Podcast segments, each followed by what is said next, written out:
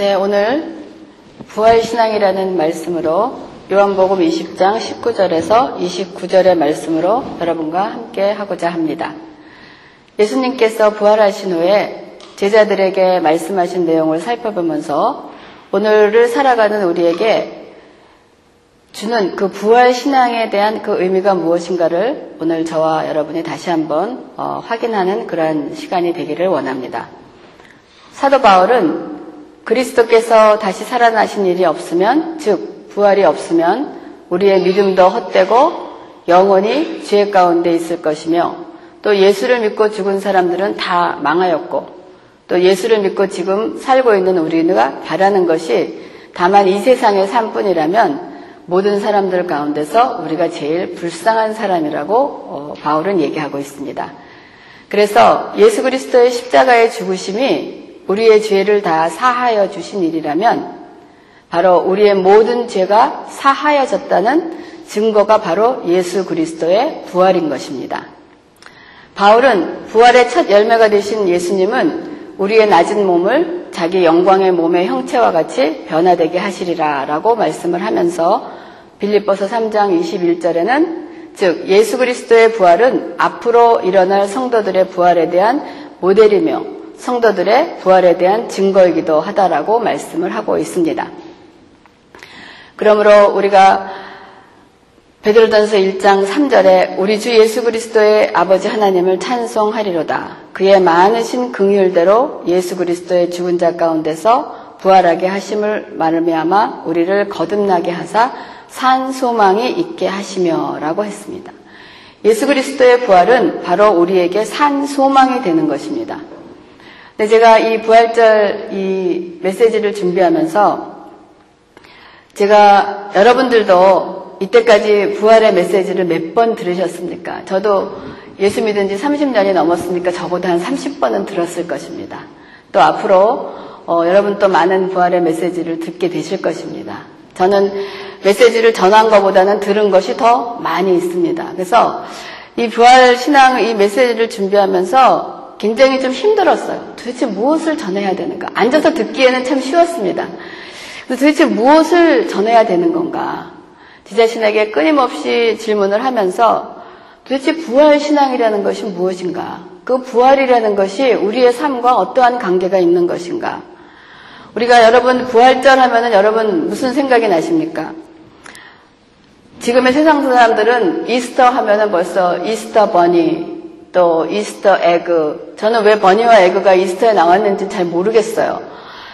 또 뭐 이렇게 지금 우리가 예쁘게 이렇게 백합꽃도 갖다 놓고 여기 꽃이 많았었습니다. 또 이렇게 꽃도 치장을 하기도 하고 또 Easter를 중심으로 해서 우리가 특별 새벽 기도를 하기도 하고 또 축하 잔치를 하기도 하고 또 우리가 성가대가 또 많은 찬양을 또 합니다. 부활에 대한 그런 찬양을 또 celebration 하기도 하고 또 세례식을 갖기도 하고 또 어떤 데에서는 또 헌금 봉투를 새로 마련해서 부활절을 위한 다른 헌금을 또한 준비하기도 하고 또한 성찬을 하기도 하고 또 저녁 예배를 드리면서 또 주일학교나 성가대가 많은 잔치를 하고 또 이런 음식과 많은 잔치를 합니다. 이것이 나쁜 것은 아닙니다. 우리가 그거를 찬양하고 celebration 했는데 거기에서 얻어지는 의미와 부활의 의미가 우리가 거기서 그냥 여러분들의 이때까지의 부활주일을 지나시면서 여러분의 삶을 한번 돌아보시면서 정말 그 부활이라는 것이 나에게 어떠한 의미가 있는가를 한번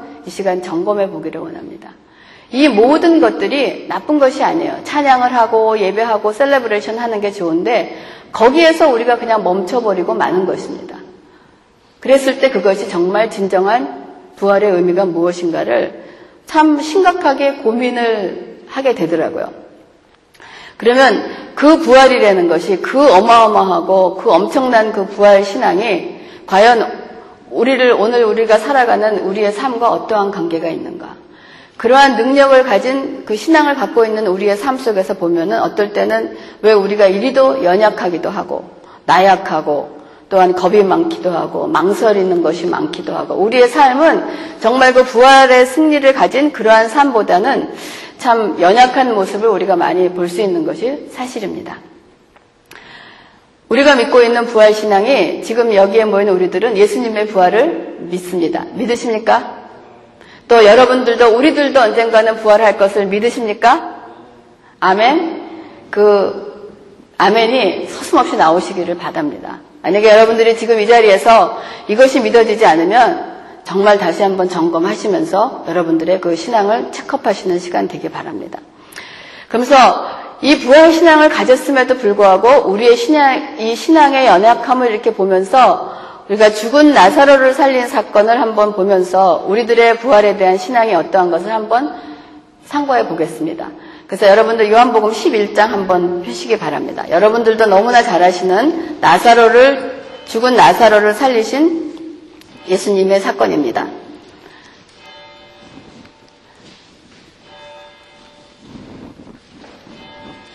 나사로가 죽었다는 소식이 들려져 옵니다. 들려져 왔더니, 그러니까 급한 일이 벌어진 거죠. 아프다는 소식이 온 거예요. 그랬더니 예수께서 들으시고 말씀을 하십니다. 자, 11장 6절에 보면, 그러니까 나사로가 병들었다 함을 들으시고 그 계시던 곳에 이틀을 더 유하시고라고 말씀을 하고요. 우리의 삶 속에서 이렇게 병들었던 나사로가 죽을 병에 들었다는 것은 이러한 급한 일이 있음에 우리의 삶 속에서 이러한 어마어마하고 일이 있습니다. 우리가 얼마나 기도하고 긴급하게 해야 되는데 하나님이 빨리 오셔야 되는데 그 소리를 들으시고 예수님께서는 이틀을 더 유하시고 계십니다. 이틀을 그냥 거기서 더 시간을 딜레이를 하고 계시는 것입니다. 그 다음에 7절에 보면 그 후에 제자들이 이르시되 유대로 다시 가자 하시니 하면서 유대로 다시 가십니다. 그 다음에 11절에 보면 우리 친구 나사로가 잠들었도다. 그러나 내가 깨우러 가노라. 제자들이 이르되 주여 잠들었으면 낫겠나이다 하더라. 예수는 그의 죽음을 가리켜 말씀하신 것이나 그들은 잠들어 쉬는 것이라 가리켜 말씀하신 줄을 생각하는지라. 여러분들이 이 성경을 지금 이렇게 공부하시면 읽으시면서 그 예수님의 생각과 우리의 생각이 얼마나 핀트가 안 맞고 있는다는 것을 많이 보실 수가 있는 거예요. 지금 예수님은 그리스도인의 죽음을 잠자는 거라 표현을 하는데 우리는 아 그냥 잠자고 physically 쉬고 있다는 그런 걸로 우리가 받아들이는 우리가 우리의 신앙을 저는 오늘 이 나사로 이거를 보면서 예수님의 초점보다는 마리아와 제자들에게 초점을 맞추기를 원하는 왜 그것이 바로 우리들의 모습이기 때문입니다. 그래서 나사로가 죽었느니라 그랬더니 15절에 내가 거기 있지 아니한 것을 너희를 위하여 기뻐하노니 이는 너희로 믿게 하려 함이라. 그러나 그에게로 가자라고 말씀을 하시는 거예요. 그러니까 또 나사로가 죽게 되는데 우리의 삶 속에서 힘들고 어려운 일이 있으면 빨리 주님이 오셔서 좀 우리를 도와주시고 그 어려운 것도 구해 주셔야 되는데 이틀을 더 유하시고 그 일이 더 사실을 보면은 더 힘들고 어려워지게 된 거예요. 근데 힘들고 어려워진 일을 지금 주님은 그 일로 인하여 내가 기뻐한다라고 말씀을 하시는 거예요. 그러니까 우리의 삶 속에서 보면 얼마나 답답하고 속상하고 온성합니까? 정말 내가 죽어갖고 물에 빠져갖고 다 죽게 됐는데 다 죽었는데 죽게 된 것을 보고 주님은 지금 내가 그 일로 인하여 기뻐하노라라고 또 말씀을 하시는 거예요. 그래서 어쩌면 우리의 삶 속에서 제 자신의 삶 속에서도 힘들고 어려운 가운데 정말 난 하나님 죽겠습니다. 이 비통한 울음을 바치면서 정말 못 살겠습니다. 라고 했을 때 주님이 어떨 때는 주님이 그 일로 인해 나는 이 비통해 하고 있는데 하나님께서는 그 일로 인하여 내가 기뻐하노라라고 말씀을 하고 계시다는 것입니다. 그 이유가 뭐냐면 내가 너희로 믿게 하려 함이라 하면서 내가 그에게로 가자 하시면서 이제 나사로에게로 가시는 것입니다. 그러시면서 이제 도착을 하셔서 11장 21절에 그 마르다가 예수님을 이제 맞이하러 갑니다. 21절에 마르다가 예수께 여짜오되 주께서 여기 계셨더라면 내 오라버니가 죽지 아니하였겠나이다. 자, 마르다가 믿음이 있습니까 없습니까? 있습니다. 예수님이 여기 계시면 계셨으면 이런 일이 벌어지지 않았을 텐데 어째 이렇게 늦게 오셨습니까 하면서 믿음이 있으면서도 어떠한 우리의 불평과 불만과 이것을 나타내는 모습입니다. 바로 이게 우리의 모습이에요. 우리가 하나님을 믿으면서도 정말 하나님을 내가 믿지만은 왜 이런 일이 이렇게 됐을까? 하나님이 좀 더 하셨으면은 이런 일이 안 일어났을 텐데 하는 그러한 믿음을 보이면서도 한편으로는 하나님에 대한 불평과 불만이 우리에게 모여있는 모습이 마리아에게서 있습니다. 자, 22절에 그러나 나는 이제라도 주께서 무엇이든지 하나님께 구하시는 것을 하나님이 주실 줄을 아나이다. 또 얼마나 대단한 믿음입니까? 내가 주님이 여기 계셨더라면 이런 일이 벌어지지 않았지만은 또 마르다가 믿음을 고백하는 게 하지만 무슨 일이든지 주께서 아버지께 구하시면 무엇이든지 다 일어날 줄 내가 믿습니다. 정말 능력 주시는 자 안에서 모든 것을 할 수 있다 하는 그런 주여 믿습니다의 믿음을 마르다가 보여주고 있습니다. 그래서 23절에 예수께서 이르시되 내 오라비가 다시 살아나리라. 자, 조금 전에 마르다가 그렇게 했잖아요. 구하시는 것은 무엇인 줄 압니다. 그러면 네 오라비가 살아난 줄 믿는다. 그러면 아멘 하고 대답해야 되는데 마르다가 그 다음에 뭐라고 대답합니까? 마르다가 이르되 마지막 날 부활 때는 다시 살아날 줄을 내가 아나이다. 라고 얘기를 해요. 마르다가 굉장히 신앙이 있는 것 같지만은 그 신앙은 마르다의 신앙을 보면서 제가 느끼는 것이 이 땅을 살아가는데 아무런 효력이 없는 신앙을 갖고 있는 거예요. 알기는 알고 있어요. 하나님께서 주님께서 여기 계셨으면 이런 일이 벌어나지 않을 걸 믿습니다. 하지만 지금도 아버지께 구하면 모든 것이 다 이루어질 줄 믿습니다. 그러니까 지금 마르다에게 필요한 건 뭡니까? 나사로가 살아나는 거란 말이에요. 그때는 주님이 뭐라고 말씀하시냐면 지금 네 오라비가 살아나겠다라고 얘기를 하니까 또 그럼 살아나겠다 그러면 우리가 주신 그 믿음의 신앙의 고백으로 아멘 하고 그거를 믿어야 될 텐데 마르다가 또 뭐라고 예 알아요. 마지막 날에 우리가 부활해서 나중에 죽는 거 그때 살아난다는 건 믿습니다. 그렇지만 이미 죽은 우리 오빠는 살아날 수가 없다. 그러니까 그 마르다가 지금 하나님 앞에 고백한 그 신앙의 말이 얼마나 현실하고 안 맞고 하나님하고 이 코드가 지금 안 맞아 있는 것을 여러분 느끼시겠습니까? 이것이 바로 제 모습인 것을 보는 거예요. 내가 하나님을 믿고 있지만은 이렇게 마르다처럼 유창한 말로 고백을 하고 있지만은 하나님을 아는 것과 믿는 것이 하나가 안 되어 있는 내 신앙의 코드를 바로 보고 있는 것입니다. 그렇기 때문에 세상을 살아가는데 힘이 들고 소망을 잊어버리는 삶을 살 수밖에 없는 거예요. 자, 그래서 계속 말씀을 하십니다. 그러니까 24절에 마르다가 이르되 마지막 날 부활 때는 다시 살아날 줄을 내가 아나이다. 그랬더니 예수께서 이르시되 나는 부활이요 생명이니 나를 믿는 자는 죽어도 살겠고 무릇 살아서 나를 믿는 자는 영원히 죽지 아니하리니 이것을 내가 믿느냐라고 말씀을 하고 계십니다. 이 구절을 저도 수없이 많이 들었지만은 이번 이거를 준비하면서 굉장히 저에게 부딪히는 그런 말씀입니다. 나는 부활이요 생명이다라고 말씀하시는 뜻이 도대체 무엇인가? 마르다가 지금 우리 네 오빠가 지금 살겠다라고 얘기했더니 압니다. 나중에 죽어서 나중에 죽었다가 부활할 때 살아나는 것을 믿습니다라고 얘기했을 때 주님이 I am the resurrection이라고 얘기를 하십니다. 나는 지금 현재 신장은 나는 지금 부활이요 지금 생명이라고 말씀을 해주고 계시는 거예요. will be가 아닌 미래형이 아닌 우리가 그 여러 번 배우지 않았습니까? 우리가 천국의 개념이 천국 그러면은 우리가 죽어서 가는 곳이라는 우리의 신앙이 있었어요. 그것이 시간과 공간을 갖고 있어서 우리의 삶에 관계가 없는 거예요. 근데 천국은 우리가 죽어서 가는 것이 아니고 살아서도 지금 이 땅에서 우리가 천국의 삶을 누리고 있는 것입니다. 그래서 주님이 천국이 어디 있습니까? 했더니 천국은 여기 있다 저기 있다 있는 것이 아니고 너희 마음속에 있다라고 해서 천국은 지금 우리와 함께 하는 것이 천국입니다. 그러면서 우리가 지난 시간에 또 공부하지 않았습니까? 영생이라는 것이 무엇인가? 영생이 영원히 사는 거다. 맞습니다. 영원히 사는 것입니다. 하지만 그 영생은 우리가 죽은 다음에 영원히 사는 그 영생을 사는 것이 아니고 지금도 이 땅에서 우리가 영생을 살아가고 있는 거예요.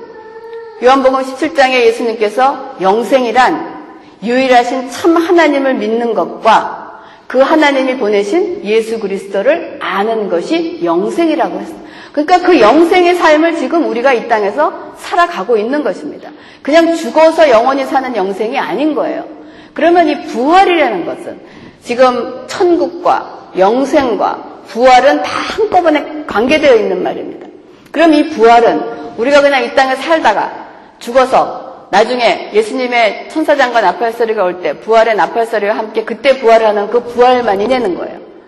그게 아니지 않습니까? 우리가 이 땅에서도 우리가 천국을 살고 우리가 이 땅에서 영생을 산다면 이 땅에서 우리가 부활의 삶을 살아가고 있다는 것이 주님이 I am the resurrection, I am the life라고 말씀을 하지 않습니까?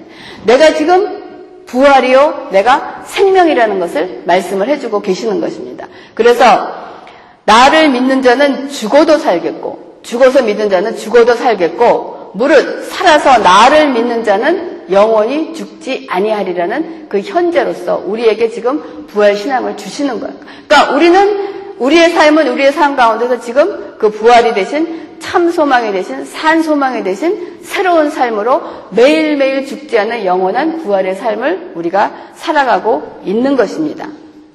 그렇기 때문에 이 부활은 그 영원한 생명이라는 것은 영생은 미래에 존재하는 것이고 지금의 삶과 연결이 되어 있지 않기 때문에 우리의 신앙생활이 연결이 되어 있지 않기 때문에 우리가 그렇게 어, 어려움과 이 헤매고 있는 거예요. 근데 이러한 삶을 사는 것이 우리만 그런 것이 있는 것이 아니고 우리처럼 이렇게 두려움에 떨고 있는 무리들이 또 있었습니다. 이러한 우리들에게 부활하시고 우리를 찾아오신 예수님께서 우리에게 주시는 말씀이 오늘 본문 요한복음 20장 19절에 있는 말씀입니다.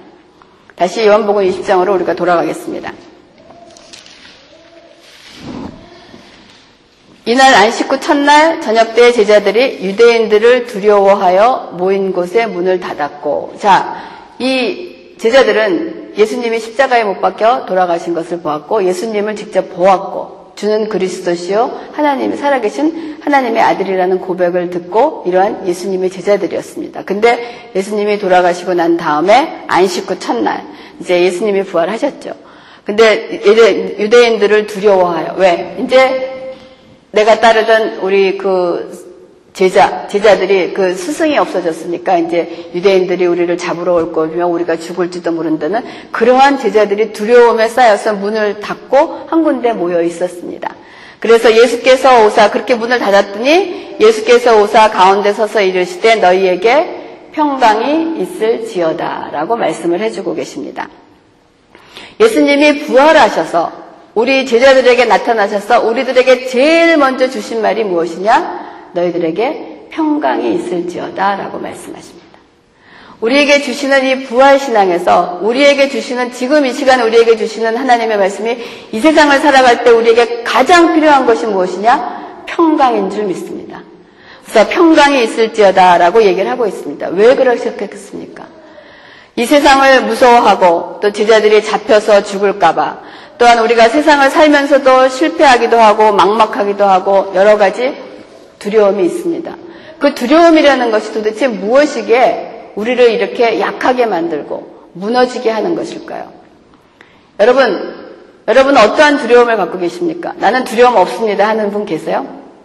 두려움의 종류가 다 다르지만 저도 두려움이 있습니다. 사람들이 이 두려움이 오면 걱정과 근심이 생깁니다. 걱정과 근심이 생기면 초조해져요. 그리고 또 불안해지고 안정을 잃어버리게 되고 또한 온갖 부정적인 생각으로 휩싸이게 됩니다. 자신감이 없는 사람들은 내가 이거 실패하면 어떡하지? 또 시작을 두려워하기도 합니다. 또한 새로운 환경에 부딪히면 내가 이걸 어떻게 하지? 또 내가 직장을 잃어버리면 이거 어떡하지? 이거 어떻게 먹고 살지? 또 건강을 잃어버리면 건강에 약해지면 이거 어떡하지? 내가 죽으면 어떡하지? 나 이거 어떻게, 이러한 우리의 삶 속에서 이 두려움은 가지각색에서 사방에서 조그마한 큰 거든 우리를 공격해오고 오는 것이 바로 이러한 두려움인 것입니다. 또한 관계에 문제가 생깁니다.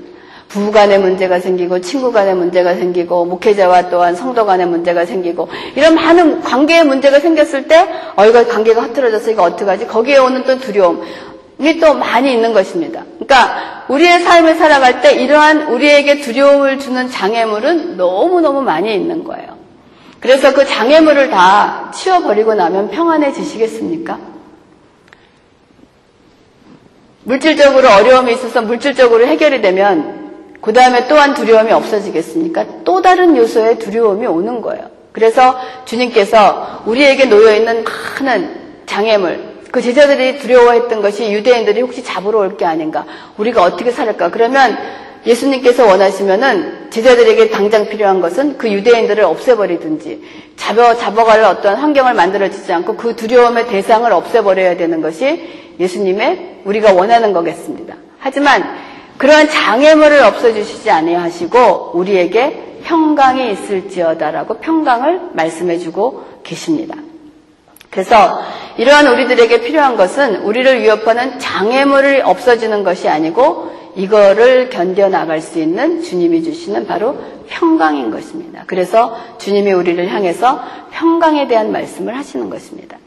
주님이 십자가에 드시기 전에도 평강에 대한 말씀을 굉장히 많이 하셨어요. 요한복음 14장 26절에서 27절 한번 보겠습니다. 요한복음 14장 26절에서 27절. 요한복음 14장 26절 27절에도 보혜사 곧 아버지께서 내 이름으로 보내실 성령 그가 너희에게 모든 것을 가르치시고 내가 너희에게 말한 모든 것을 생각나게 하리라. 평안을 너희에게 끼치노니 곧 나의 평안을 너희에게 주노라. 내가 너희에게 주는 것은 세상이 주는 것과 같지 아니하니라. 너희는 마음에 근심하지도 말고 두려워하지도 말라 주님이 십자가 지시기 전에도 우리에게 가장 필요한 것이 무엇인가를 아시고 평안에 대한 말씀을 많이 하셨어요. 그리고 너희 두려워하지 말고 근심하지 말아라 라고 말씀을 하셨어요. 그러시면서 우리가 요한복음 16장 33절에도 이것을 내가 이르는 것은 너희로 내 안에서 평안을 누리게 하려 함이라 라고 말씀을 하시는 거예요. 그리고 나서 너희가 세상에서는 환난을 당하나 두려워하지 말라 내가 세상을 이겼노라 라고 말씀하시면서 요한복음 17장에 예수님이 우리를 위한 기도를 하시는 내용이 있습니다. 그래서 예수님은 십자가를 지시기 전에도 우리에게 필요한 것이 가장 무엇인가를 아서 그 평안에 대한 말씀을 굉장히 많이 하시고 너에게 평강을 준다. 나의 평강을 준다라고 말씀을 하셨습니다. 그러면 이 평강이라는 것이 무엇일까요? 그냥 아무런 nothing to happen, 나쁜 일이 안 일어나는 것이 여러분 평강이겠습니까? 그냥 everything is okay. 모든 것이 다 잘 되는 것이 평강이겠습니까? 아닙니다. 우리가 볼 때, 남을 볼 때 다 잘 되는 것 같지만 그 안에서도 두려움 때문에 삶을 살아가지 못하는 사람들이 얼마나 많이 있습니까? 평강이라는 것이 무엇인가? 라고 생각할 때 저는 그렇게 생각을 했습니다. 평강이란 곧 하나님을 믿는 믿음이다. 라고 얘기를 했습니다. 그 믿음으로 인하여 우리가 믿음으로 인내하며 소망을 바라는 것이 바로 평강인 것입니다. 우리가 그 출애굽기에서 이스라엘 백성들이 몰려서 이제 홍해 바다에 빠지게 돼 있지 않았습니까? 그때 우리 목사님 설교에 영화에서 그랬다 그러잖아. 어, 바다로 into the sea 그랬더니 into the sea 그, 그 지금 이 상황에서 바닷물에 쳐넣어갖고 다 죽일 거냐 그랬더니 the hand of God이라고 얘기했다는 그 말씀이 바로 그것이 그러한 우리의 목전에서는 물에 빠져 죽을 수밖에 없는 그러한 상황이지만은 우리의 하나님의 평강일 때 into the hand of God 하나님의 손 안에 들어가는 것이 바로 평강인 것입니다. 그래서 하나님의 평강이요 그것을 믿는 것이 우리에게 주는 믿음입니다. 믿음으로 평강을 이루는 것입니다. 그래서 여러분 독수리가 먹구름이 있는 곳에 독수리가 이렇게 올라다니다가 먹구름이 오고 태풍이 물어올 것 같으면은 독수리는 그 폭풍을 이겨서 더 높은 곳으로 올라간다고 합니다. 그 이 파도를 치는 그 안에 있지 아니하고 그 녹수리가 날개쳐서 그 먹구름을 뚫고 올라가면 그 폭풍이 치고 먹구름이 치는 그 위에 따뜻한 태양과 잔잔함이 있다라고 얘기를 합니다. 그것이 바로 우리에게 주는 평안이며 평강인 줄 믿습니다. 그래서 이사야서 26장 3절에 주께서 심지가 견고한 자를 평강의 평강으로 지키시나니 이는 그가 주를 의뢰함이니다. 라고 얘기를 하고 있습니다. 우리의, 우리의 삶 속에서 저와 여러분들이 앞으로의 이 삶을 살아갈 때 우리에게 닥쳐있는 모든 환경과 모든 삶 속에서 가장 먼저 가져야 될 것이 뭐냐? 주 안에서 주시는 평강입니다. 바깥에서는 막 파도가 일지 몰라도 내 안에서는 주님이 주시는 평강. 그것이 무엇이냐? 하나님을 의뢰하는 믿음인 것입니다. 그래서 그 믿음을 가지고 우리가 평강에 평강에 이른다라고 해서 주님이 부활하신 후에 우리들에게 지금 말씀하시는 것은 너희에게 평안을 준다라고 얘기합니다. 그래서 오늘 특히 부활주의를 맞아서 여러분 주님이 주시는 평강이 여러분에게 임하시기를 주의 이름으로 축원합니다. 그리고 난 다음에 20장 21절과 22절에 아버지께서 나를 보내신 것 같이 너희를 보내노라라고 말씀을 하세요. 그리고 이 말씀을 하시고 그들을 향하여 숨을 내쉬며 이르시되 성령을 받으라라고 말씀하시면서 두 번째 우리에게 주시는 것이 뭐냐면 보내심을 받는 거예요. 주님이 우리를 보내십니다. 보내심이라는 것이 바로 우리가 말하는 성경적인 인생관이라고 얘기할 수 있습니다. 보냄을 받는 자에게는 반드시 보냄을 받는 이유가 있습니다. 이것을 우리는 사명이라고 얘기를 하기도 합니다. 그래서 아버지가 예수 그리스도이신 아들을 보내신 이유가 무엇이, 무엇이었습니까? 하나님의 일을 하라고 보내신 거예요. 하나님의 일은 결국은 무엇이었습니까? 요한복음 6장 29절에 하나님께서 보내신 일을 믿는 것, 즉 구원과 생명에 관한 것을 하시기 위해서 이 땅에 오셨기 때문에 지금 주님이 우리를 향하여 보내심을 너희도 가라라는 보내심을 받는 것입니다. 우리의 인생의 목적은 하나님의 일을 하는 것이에요. 하나님의 일을 한다는 것은 하나님의 일을 전하는 일을 하는 것입니다. 그래서 여러분의 주위에 영혼을 구원을 하는 일에 게을리하지 마시고 여러분은 보냄을 받았습니다. 꼭 목사만 선교사만 하는 것이 아니고 여러분의 가정, 여러분의 친구, 여러분의 가까이 있는 사람들에게 여러분이 생명의 보호금을 가지고 보내음을 받는 주의 사람들이 되기를 원합니다. 그래서 보내심을 받으면서 하나님께서 주님께서 그들을 향하여 숨을 내쉬며라고 말 숨을 내쉰다라고 말씀을 숨을 내쉬며라고 했을 때 여러분 생각나는 거 뭐 있으세요? 숨을 내쉬며 할 때 창세기의 말씀이 생각나지 않으십니까? 창세기 2장 7절에 우리의 지으시고 그 코에 생기를 불어넣으사라고 말씀을 하십니다. 또 에스겔 37장에 보면은 골짜기의 마른 뼈들에게 향가여 생기를 불어넣어라고 한다는 것은 생명을 불어넣는 하나님의 능력을 주시는 그러한 말씀을 상징하고 있는 것입니다. 그래서 우리에게 향하사 보내심을 받는데 보내시는데 우리를 그냥 보내지 아니하시고 생기를 부어주사 세 번째 뭐냐면 너희가 성령을 받으라라고 말씀을 하시는 거예요. 예수님이 부활하시고 나서 우리에게 주시는 것이 평강하라 라고 하시면서 너희가 보내음을 받는다. 보내음을 받는데 어떻게 하느냐? 성령을 받으라 라고 말씀을 하고 계십니다. 이 성령은 그냥 성령을 받으라 그랬더니 그냥 그 성령이 어떠한 그 물건이나 이런 소유하는 것이 아니고 성령님과의 인격적인 관계를 유지하는 거예요. 그래서 요한복음에서 특히 말하는 성령님의 핵심의 사역은 깨닫게 하는 것입니다. 여러분이 성령을 받아서 하나님의 말씀을 깨닫는 일에 아버지의 뜻을 깨달아서 그 뜻을 따르게 하는 일이 바로 성령님께서 하시는 일입니다. 그래서 성령으로 인하여 여러분들이 하나님의 말씀과 뜻을 깨달으실 수 있기를 바랍니다. 그리고 나서 20장 23절에 너희가 누구의 죄든지 사하면 사하여질 것이요 누구의 죄든지 그대로 두면 그대로 있으리라 하시니라. 이건 죄의 용서에 대한 말씀을 하고 계십니다. 이것은 내가 어떠한 사람의 죄를 정죄하고 나를 용서하고 어떠한 그러한 그 내가 내가 하는 말이 옳고 내 말 안 들으면 너 용서 못해 이러한 뜻이 아니고 우리에게 죄 사함의 권세를 주셨는데 보내음을 받은 우리들은 복음을 전하게 됩니다. 근데 이 전도와 선교에서는 우리 구원의 선포가 있으면 우리가 전할 때는 심판의 선포도 있는 거예요. 그래서 우리가 예수 그리스도를 전했을 때 그거를 받아들이는 자에게는 우리가 죄의 사함을 해줄 수 있는 그러한 권한이 우리에게 있는 것입니다. 그거를 선포하는 거예요. 그래서 우리가 아, 예배 드릴 때 회개 기도 하면서 목사님이 나중에 그 마무리 하시면서 우리의 죄가 사해졌다고 건, 선포하시잖아요. 그거는 죄사함의 권세가 우리에게 있는 것이 아니고 우리가 믿는 하나님의 예수 그리스도의 이름의 권세로 우리가 복음을 전파했을 때 그 복음을 받아들이고 그 회, 죄를 회개했을 때 그거를 회개할 수 있는 죄를 회개할 수 있는 사해줄 수 있는 권세가 있는가 하면 또한 심판의 권세가 있는 것입니다. 예수 그리스도를 믿지 아니하는 자들에게는 심판이 임할 수밖에 없는 거예요. 예수 그리스도는 심판의 권세지도 가지고 계신 분인 것입니다.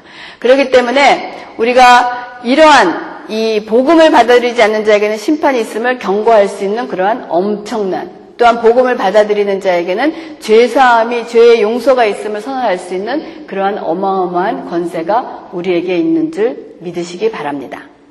그리고 20장 27절과 29절에는 믿음 없는 자가 되지 말고 믿는 자가 되라. 보지 못하고 믿는 자들은 복이 있다라고 말씀을 하고 계십니다. 이것은 예수님이 첫 번째 부활하시고 나타나셨을 때 제자들에게 나타났을 때 도말에는 그 제자가 그곳에 없었어요.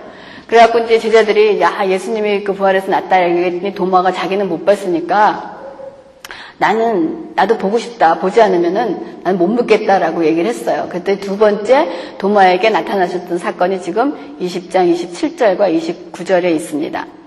그래서 보고 믿지 않게 되는 복은 우리에게 이 보지 않고 믿게 되는 복은 우리에게 신앙의 본질에 대한 아주 귀한 실마리를 제공하는 것이에요. 그래서 이 기독교는 아무런 증거나 근거나 증거 없이 무조건 믿을 것을 강요하는 그러한 것이 아닙니다. 그렇다고 해서 많은 이적이나 환상을 본다고 해서 믿음이 더 커지는 것도 아닙니다. 예를 들어서 우리가 출애굽에서 지금 다루고 있는 애굽의 바로 왕처럼 그 짧은 시간에 그 많은 이적을 본 사람도 아마 없을 거예요. 그럼에도 불구하고 하나님을 믿지 않습니다. 그래서 많은 사람들이 이거를 저거 하면서 도마가 믿지 않고 보지 않고 믿는 거에 대해서 도마를 책망하는 사람들이 많은데 저는 도마를 책망하 시라고는 보고 싶지 않아요. 이렇게 도마가 그 믿지 않고 믿는 거에 대해서 그 도마를 책망하기보다는 예수님의 제자들은 그 부활하신 예수님을 보고 기뻐했습니다. 그렇죠? 기뻐했지만은 이러한 제자들에게 예수님이 뭐라고 그러셨습니까? 너네들은 가라라고 보내심을 가면 누구를 증거해야 됩니까? 이 자기가 본 부활하신 예수를 증거하는 것이 바로 복음입니다. 그러면 그 제자들의 복음을 증거를 받는 사람은 예수님의 증거를 부활을 봤습니까? 못 봤습니까? 못 봤어요. 우리 봤어요? 우리 못 봤잖아요. 근데 믿잖아요. 그렇기 때문에 그 증거를 받는 사람들은 보지 않고 믿는 그 복을 받아야 하기 때문에 예수님의 제자들을 향해서 이러한 복을 증거, 이러한 복을 위한 증거자가 되는 것을 예수님 제자에게 명령하고 계시는 것입니다. 그래서 우리는 저와 여러분은 지금 이러한 복을 그 2000년 전에 있었던 예수님의 그 부활한 사건은 확실한 fact입니다. 역사적으로도 증거가 되어 있는 것이에요. 그렇지만 우리가 그 팩트 때문에 믿는 것이 아닌 거예요. 우리가 그것을 그 fact로 그 fact가 있지만은 그 팩트 때문에 믿는 것이 아니고 보여지지 않지만은 우리가 그 믿음으로 믿는 예수 그리스도의 부활을 믿는 그 신앙이 주님이 우리에게 향해서 복되도다라고 말씀을 하고 계십니다. 그 말씀을 정리하겠습니다. 그러니까 오늘 부활주의를 맞이해서 우리가 다시 한번 그 부활 신앙이 무엇인가 하는 것을 다시 한번 우리가 되새겨 보면서 혹시 이제까지 말씀드린 것이 모든 것이 생각나지 않을지라도 한 가지만은 기억하시기 바랍니다. 바로 부활신앙은 하나님의 평강을 갖는 것입니다. 이것은 미래의 어떠한 종말적인 신앙뿐만 아니라 살아있는 지금, 현재, 우리의 삶에서도 강하게 역사하시는 하나님의 그 생명이 바로 평강이라는 것을 여러분 잊지 않으시기를 바랍니다. 그래서 이사야서 9장 6절에도 그의 이름은 기묘자라 모사라 전능하신 하나님의 영존 하나님이시라 영존하시는 아버지라 평강의 왕이라라고 말씀을 하거든요. 하나님께서 우리에게 계속 평강에 대한 말씀을 많이 해주고 계시는 것입니다. 그래서 십자가를 지시기 전에도 우리에게 평안에 대해서 말씀을 하시고 내가 평안을 너에게 준다. 내가 주는 평안은 세상에 주는 것과 다르다라고 말씀을 하시고 또한 너희로 내 안에 평안을 누리게 함이라 하는 예수님의 우리를 향하신 그러한 말씀이었습니다. 그래서 우리가 부활하신 후에도 우리에게서 주신 첫 말씀이 너희에게 평강이 있을지어다라고 말씀을 하고 계십니다. 말씀의 마무리를 빌립보서 4장 4절에서 7절로 여러분과 함께 하겠습니다. 빌립보서 4장 4절에서 7절입니다. 빌립보서 4장 4절에서 7절. 주 안에서 항상 기뻐하라. 내가 다시 말하노니 기뻐하라. 너희 관영을 모든 사람에게 알게 하라. 주께서 가까우시니라. 아무것도 염려하지 말고 다만 모든 일에 기도와 강구로 너희 구할 것을 감사함으로 하나님께 아뢰라. 그리하면 모든 지각에 뛰어난 하나님의 평강이 그리스도 예수 안에서 너희 마음과 생각을 지키시리라. 하나님의 평강이 그리스도 예수 안에 있는 우리의 마음과 생각을 지켜주시는 것이 바로 우리의 평강입니다. 그래서 잠언에도 무릎 지킬 만한 것에 너의 마음을 지켜라. 생명의 근원이 이에서 남이라 라고 말씀을 하십니다. 그래서 이번 부활주의를 맞이해서 우리가 그 부활 생명의, 부활 되신 생명의 능력의 말씀이 우리에게 심령의 평강으로 임하는 저와 여러분이 되기를 주님의 이름으로 축원합니다.